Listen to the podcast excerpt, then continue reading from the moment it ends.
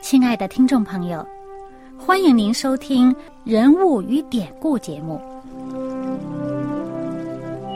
欢迎收听《人物与典故》。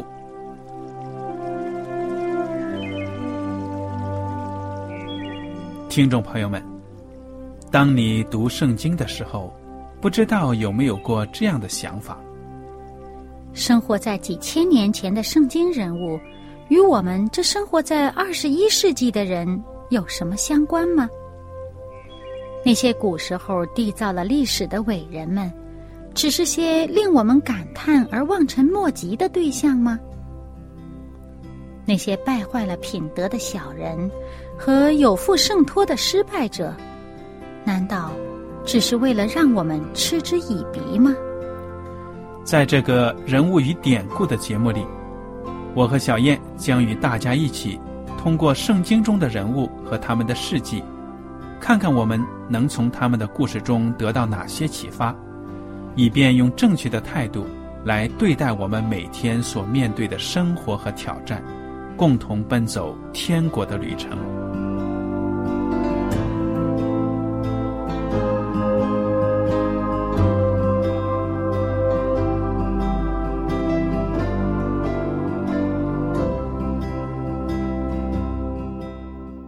听众朋友们，你们好，我是艾德，我是小燕，大家好，很高兴又能跟大家坐在一起来研究圣经当中的人物和典故。我们上一讲呢，讲到这个巴兰应邀为这个巴勒王呢要去讲一些话，本意呢，这个巴勒王是想咒诅以色列人，但是上帝的灵呢影响到巴兰，巴兰讲出来的话呢其实是祝福。这个巴兰在他的祝福当中呢，他也看到说，当时以色列人呢，他没有什么罪恶，他可以去咒诅的。嗯。那么现在我们来看看这个民数记第二十五章，以色列人呢，开始犯了一个极大的错误，在这里呢得罪了耶和华上帝。嗯，这里二十五章第一节就讲到，以色列人住在石亭，百姓与摩押女子行起。淫乱，因为这女子叫百姓来一同给他们的神献祭，百姓就吃他们的祭物，跪拜他们的神。嗯，以色列人与巴利比尔联合，耶和华的怒气就向以色列人发作。嗯，这个巴利皮尔呢，就是他们的那个偶像的那个名称。嗯哼，呃呃，那么这个这这些百姓，我们见到啊，有献祭。吃祭物，然后呢，淫乱。其实有人可能说：“哎呀，吃东西有什么了不起啊？”其实最重要的是一个淫乱。他吃这些祭物，也是包括在这个淫乱里面，表示他们灵性上面的这一个混乱。他们不再就是说专一的侍奉他们的上帝。而且呢，他们这些异教的宗教活动呢，也涉及到这些淫乱的行为。嗯，他们这个淫乱的行为是在他们的祭祀行为之间穿插在里面的。嗯，我想这个情色、口腹之欲呢，对人的引诱的确是很大的。那以色列百姓在旷野里挺艰苦的，一下子到了迦南地了，哎呀，革命快成功了，有好日子过了，结果呢，就跟当地的人融合。这正是耶和华上帝多次。警告他们的，你们千万不要到了那地之后这样子做的。偏偏他们就这样行了。那么上帝怎么惩罚他们呢？这耶和华吩咐摩西说：“将百姓中所有的族长在我面前对着日头悬挂，使我向以色列人所发的怒气可以消了。”哇，这话好严厉哦。对呀。接着下来呢，摩西就吩咐以色列的审判官说。凡属你们的人，有与巴利皮尔联合的，你们个人要把他们杀了。嗯，所以每个族长呢都要负责任。你下面的百姓犯错呢，跟你有关系。嗯，这是问责制啊。嗯，那么接下来呢，摩西和以色列的全会众正在会幕前哭泣的时候，其实怎么哭泣啊？真是悲哀啊！整个全以色列百姓，不只是。一个两个，一族两族犯错，嗯哼，全会众都犯错。显然的，摩押派出不止一个女子哦。对呀，这美人计真的很厉害。我们还记得摩押吧？摩押就是那个巴勒王他们的那个族啊。嗯，那接下来呢是什么呢？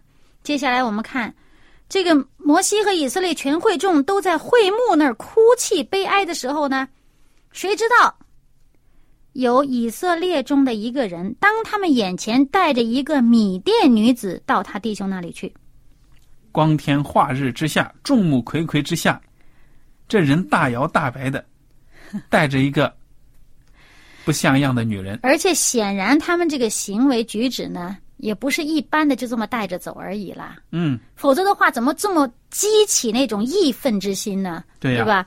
就是你看，我们见到这里面的人啊，米甸女子，当初请这个巴兰出山去咒诅以色列人的，就是巴勒王和米甸的长老。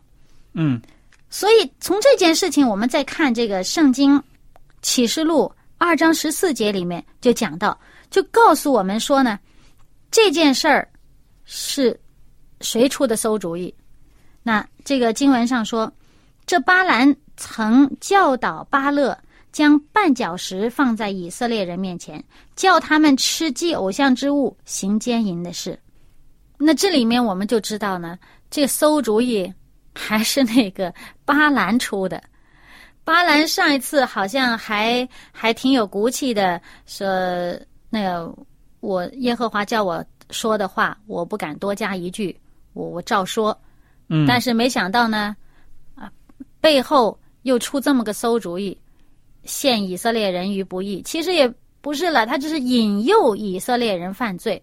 这样的话呢，自然这个咒诅就临到以色列人身上了，都不用人家去咒诅他们，他们犯罪，他们自己要承担后果。巴兰这方面倒是挺明白的。嗯哼，所以呢，以色列人犯罪得罪了上帝，上帝就惩罚他们。那这里面呢，我们就看到有一位这个以色列人，这是真是非常的有正义感，那义愤填膺啊！这是在民数记二十五章第七节，祭司亚伦的孙子以利亚撒的儿子菲尼哈看见了，就从会中起来，手里拿着枪，跟着那以色列人进亭子里去，便将以色列人和那女人由腹中刺透。这样，在以色列人中瘟疫就止息了。对呀，那时遭瘟疫死的有两万四千人。你看，当时上帝惩罚以色列民，让他们有这种流行性的疾病。这个菲尼哈呢，义愤填膺。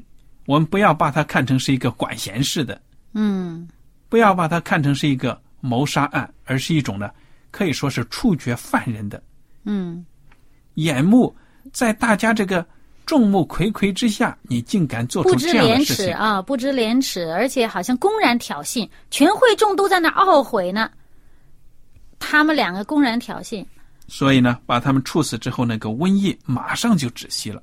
嗯，然后我们看上帝对这个菲尼哈的评价，上帝就说了：“祭司亚伦的孙子以利亚撒的儿子菲尼哈，是我向以色列人所发的怒消了，因他在他们中间以我的祭邪为心，使我不在祭邪中把他们除灭。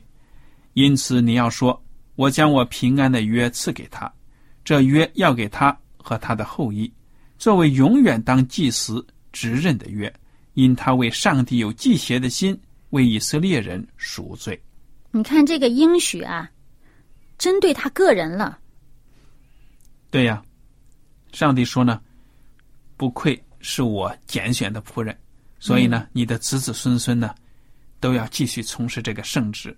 嗯，我们记得以前上帝针对某一个人直接这样说的次数不多啊。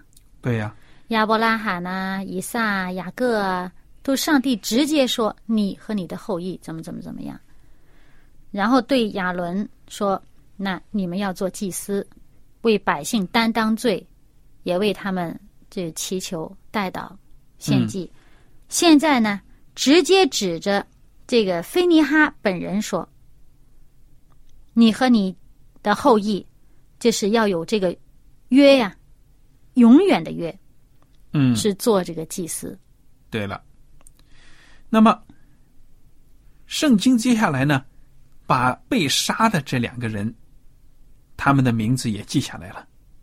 你看看，这两个人引诱以色列人犯罪，而且呢是一种典型啊。他们两个身份还不还还不是很一般的呢。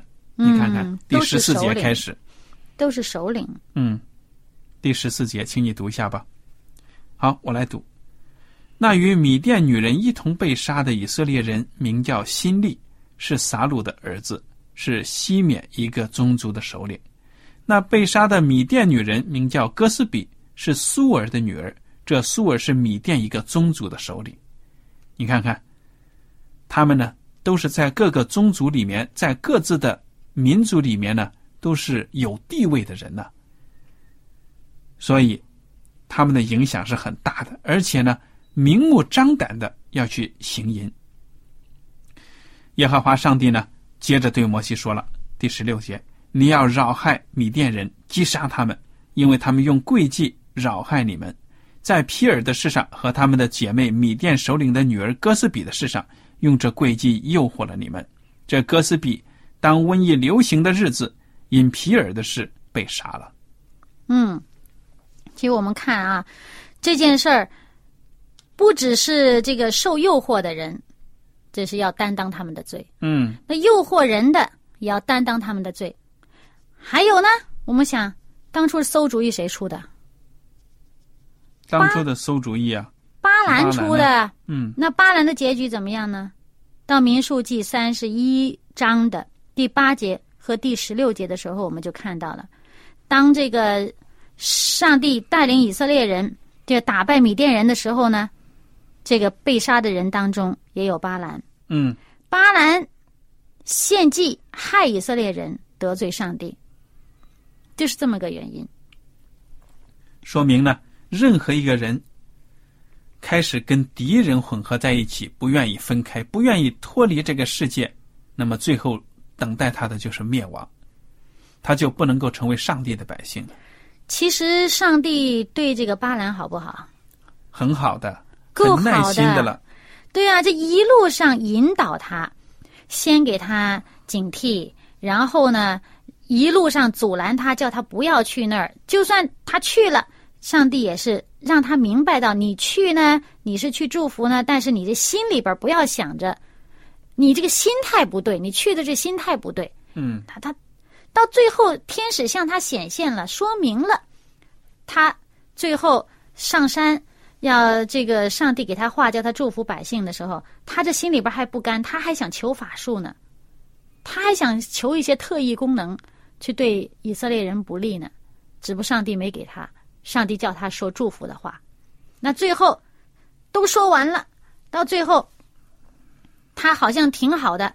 呃，说了一些挺挺光彩的话，可是呢，又出这么馊主意，他心里边不甘呐、因为那个巴勒王要给他答应给他的这个好处，他因为呃为以色列人祝福的话，他得不着啊，他心里不甘呐、那最后又出这么馊主意，这上帝一路上一路上给他机会，叫他明白事儿，他就是不肯，不肯听上帝的话，最后呢，把自己的命也丧了。对呀、那么以色列民族经过这样的一种背叛之后呢，瘟疫在他们当中杀了两万四千人，要整顿民风了。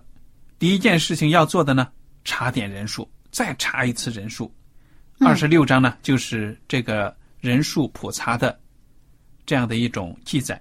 嗯那么上帝呢就说了，同样的标准，凡以色列人中呢，从二十岁以外能出去打仗的，计算总数，当然就是男丁了，二十岁以上。对，那么其实呢，这个查人数，我们知道，在之前的那一次查人数，这是一个预示以色列人将要进迦南地，嗯哼，他们这是军队，因为他查的这些人数是这个人丁啊，这个丁呢都是出去可以打仗的，嗯哼，这是要成为一个军队，那他们是计算那个军队的人数，那么也就意味着上帝要带领他们进迦南地。对，啊，而进迦南地呢，首先第一仗是打哪儿呢？这前面刚刚在这二十六节的前边，也就是二十五节最后，上帝叫这个摩西说了，说你要扰害这个米甸人吗？击打他们吗？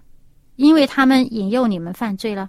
嗯哼，所以这一仗要针对的呢，首先先是对米店。那么，嗯那么现在先查人数，先要整顿这个整个要整顿一下这个军纪，对吧？对啊、那查了人数以后，最后人口普查普出来的这个人数呢是六十万零一千七百三十名，这是在二十六章的五十一节讲的。嗯，哎，跟当初出埃及的时候那个第一次人口普查准备进迦南，那次呢是普查是六十万零三千五百五十人，这中间相差的数目也就一千多人，不到两千人。所以呢，我们看到呢，在这些年里面，也有一些人已经长到二十岁了，又加入了一部分，嗯应该是这样子。对，而在最后，我们看到这个他们普查人口的时候呢，没有把立位人算在内哈，这个是我们知道的，因为立立位人呢，他们是侍奉上帝呢，呃，他们是不算在这出去打仗的人当中。我们再看这个二十六章的最后这句话，他说：“但被数的人中，没有一个是摩西和祭司亚伦从前在西奈的旷野所属的以色列人，因为耶和华论到他们说，他们必要死在旷野。所以，除了耶夫尼的儿子加勒和嫩的儿子约书亚以外，连一个人也没有存留。哇，上帝的预言真的是太精确了。嗯果然呢，这些人真的是没福气进入迦南地。那么好了，上帝让这个以色列做了人口普查之后呢，为了什么？有什么重要的这个指示给他们呢？就是说要分一些产业，对不对呀？对他们普查以后要进迦南，进了迦南打了占了这个地方以后，这怎么样分配？嗯哼。嗯分配到遗产的时候呢，遇到了一个问题。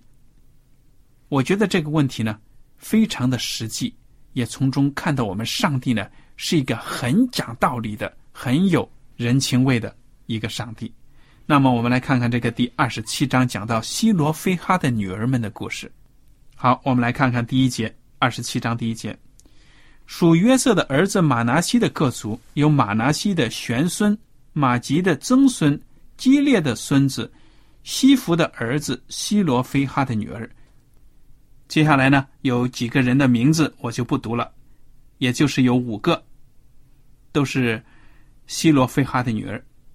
他们前来站在会幕门口，在摩西和祭司以利亚撒并众首领与全会众面前说：“我们的父亲死在旷野，他不与可拉同党聚集攻击耶和华，是在自己罪中死的。”他也没有儿子，为什么因我们的父亲没有儿子，就把他的名从他族中除掉呢？求你们在我们父亲的弟兄中分给我们产业。你看，这真的是实情啊！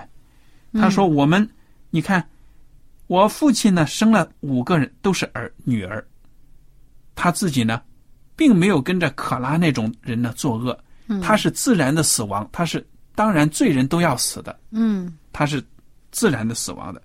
那么现在我们姐妹五个，因为没有男丁，我们什么产业都没有，嗯，这合理吗？不合理啊！就是。于是摩西将他们的案件呈到耶和华面前。耶和华小谕摩西说：“希罗非哈的女儿说的有理，你定要在他们父亲的弟兄中把地分给他们为业，要将他们父亲的产业归给他们。你也要小谕以色列人说：人若死了没有儿子，就要把他的产业归给他的女儿；他若没有女儿，就要把他的产业给他的弟兄；他若没有弟兄，就要把他的产业给他父亲的弟兄；他父亲若没有弟兄，就要把他的产业给他族中最近的亲属，他便要得为业。这要做以色列人的律例典章，是照耶和华吩咐摩西的。你看，上帝的指示呢，照顾到人的需要，而且呢，这好像是上帝的所颁布的遗嘱法，对不对呀？遗产法、嗯继承法。嗯如果这个人死了，他的产业传给谁呢？就要按照这样的优先次序嗯传下去。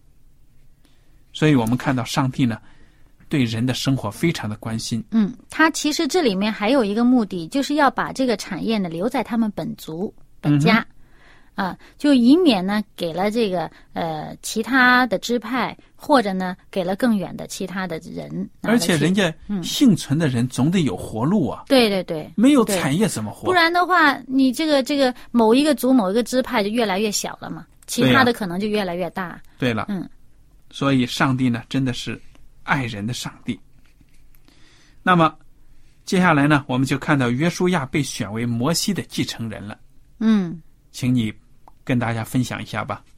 那从这个民数记二十七章的第十二节开始呢，耶和华对摩西说：“你上这亚巴林山，观看我所赐给以色列人的地。看了以后，你也必归到你列祖那里。”像你哥哥亚伦一样，因为你们在寻的旷野，当会众争闹的时候，违背了我的命，没有在涌水之地会众眼前尊我为圣。摩西对耶和华说：“愿耶和华万人之灵的上帝立一个人治理会众，可以在他们面前出入，也可以引领他们，免得耶和华的会众如同没有牧人的羊群一般。”嗯哼。其实这个事情呢，我们知道，这个摩西，呃，上帝告诉他说，你要离世的时候到了，而且呢，他要在哪里离世，这个地方也说得很清楚了。那么在离世之前呢，这个摩西就为百姓祈求上帝，那选一个人。那么我们看到十八节呢，耶和华就对摩西说说。嫩的儿子约书亚是心中有圣灵的，你将他领来，按手在他头上，使他站在祭司以利亚撒和全会众面前，嘱咐他，又将你的尊荣给他几分，使以色列全会众都听从他。他要站在祭司以利亚撒面前，以利亚撒要凭乌灵的判断，在耶和华面前为他求问。他和以色列全会众都要遵。以利亚撒的命出入，看这里面把这个祭司的地位提得非常的高。那么祭司为什么地位高呢？是因为他是这个上帝的代言人，而他代言并不是凭着自己的意思，而是这上面说凭巫灵的判断。这巫灵呢，就是上帝的一种借着这个巫灵呢，来告诉他上帝的意思是叫他们怎么样做。嗯哼，是出是入是去是不去，对了。而有了这个祭司从上帝那儿领来的这个命呢，就告诉约书亚和以色列百姓这个事情呢该怎么样做。对呀，你看看新的领导要选出来了，那么这个年轻的领导在会众面前有没有声望？怎么样树立权威呢？还要借着这个老的领导摩西。嗯，来树立。上帝说呢，你要让他在会众的面前呢，得到荣耀，得到权柄，这样子呢才能信服。嗯，所以摩西呢，他要把自己的尊荣呢分给这个年轻人几分，那就要采取一些仪式啊什么的，让大家看到呢，这真的是上帝拣选的，这是新一代的人了。嗯，而且呢，还要通过这个祭司用巫灵来询问。如果不通过这个呢，其他的百姓会说：“哎呀，是不是摩西一手指定的？我们没有什么说话的份呢。”其实，上帝讲的话就没有人能够分，可以说呢，就是说去辩解呀，去推翻了。这乌灵跟那个土明啊，其实是两块宝石，它是放在这个大祭司的胸牌那个后面。对了。乌灵和土明只有在这个旧约的圣经当中啊，有这样的记载。具体的使用方法呢，据说就是问上帝一个问题，答案呢只有两个：是还是不是。那么其中一块我当然不知道具体是哪一块了。他们指定呢，如果发亮的话呢，就是上帝说，就是选这个答案是或者不是。如果另一块发亮呢？就是怎么怎么样，这都是定好的。所以呢，通过这样的方式，让民众呢信服我们做的决定呢，有上帝的旨意在里面。因为呢，这上帝是面对面对摩西讲话，但约书亚这新的领袖呢，的百姓可能会质疑他的权威性，所以在这里面呢，约书亚每一次也要听这个大祭司的，啊，向大祭司询问上帝的旨意。嗯哼，嗯，那么接下来呢，我们见到呢，这个人是定下来了，后面呢，上帝借着摩西再一次重申这个上帝关于祭祀方面，呃，以及其他方面的这个规定。其实呢，这个祭祀它这上面讲了，强调很强调这个每一天要做什么，做什么，做什么。其实从这祭祀上面，我们就反省了，其实大祭司这个。在古时候，他们这种献祭的制度，实际上呢，也就是说，来到上帝面前求告上帝，来到上帝面前与上帝亲近，然后呢，把百姓的问题带到上帝面前，也把上帝的指示来，呃，就是来教导百姓。那所以，他这个祭司本身就是一个与上帝沟通、与上帝亲近的这么一个关系，嗯，以及这个赎罪的这一个关系。对呀。那么，也就是联系到我们现在现实生活，也实际上呢，也就是说，我们基督徒每一天与上帝亲近的一个时间。嗯哼。他在这个百姓要出征、要进入迦南地、要去打仗之前，再一次重申他们之间的关系。是非常重要的，就是说，你们绝对不可以轻忽这件事情。他讲的不可以轻忽这个献祭的事情，对我们来说，也就是不可以轻忽我们的灵修。对了，不可以轻忽我们的祷告。对了，我们作为基督徒呢，祷告、读经、默想、奉献、做工，这些都是呢每日当行的。嗯，所以如果我们疏忽了，其实就是跟上帝呢断绝了联系，断绝了来往。嗯，上帝呢希望我们能够把他作为我们生活的主，我们呢常常的跟他交通、沟通。对，而且呢，我们再看呢，这接下来这个三十章里面有一句话，我们留意，就是在第二节：人若向耶和华许愿或起誓，要约束自己，就不可食言，必要按口中所出的一切话行。那当然了，我们祷告当中有时候会有一些许愿的或者什么的，你说话要算话。对呀，我们人与人之间还如此，何况跟上帝呢？嗯，好了，我想呢，大家可以利用自己的时间读一读这些圣经，《民书记》二十八章。今天的时间到此就结束了。您如果有什么问题呢，我们欢迎您写信来。艾德和小叶呢，非常感谢您今天的收听，愿上帝赐福你们。我们下次节目呢，再会。再会。喜欢今天的节目吗？若是您错过了精彩的部分，想再听一次，可以在网上重温。我们的网址是 x i w a n g r a d i o 希望 Radio，或是找旺福村也可以找到。记得把好东西介绍给您的朋友，与他一起收听。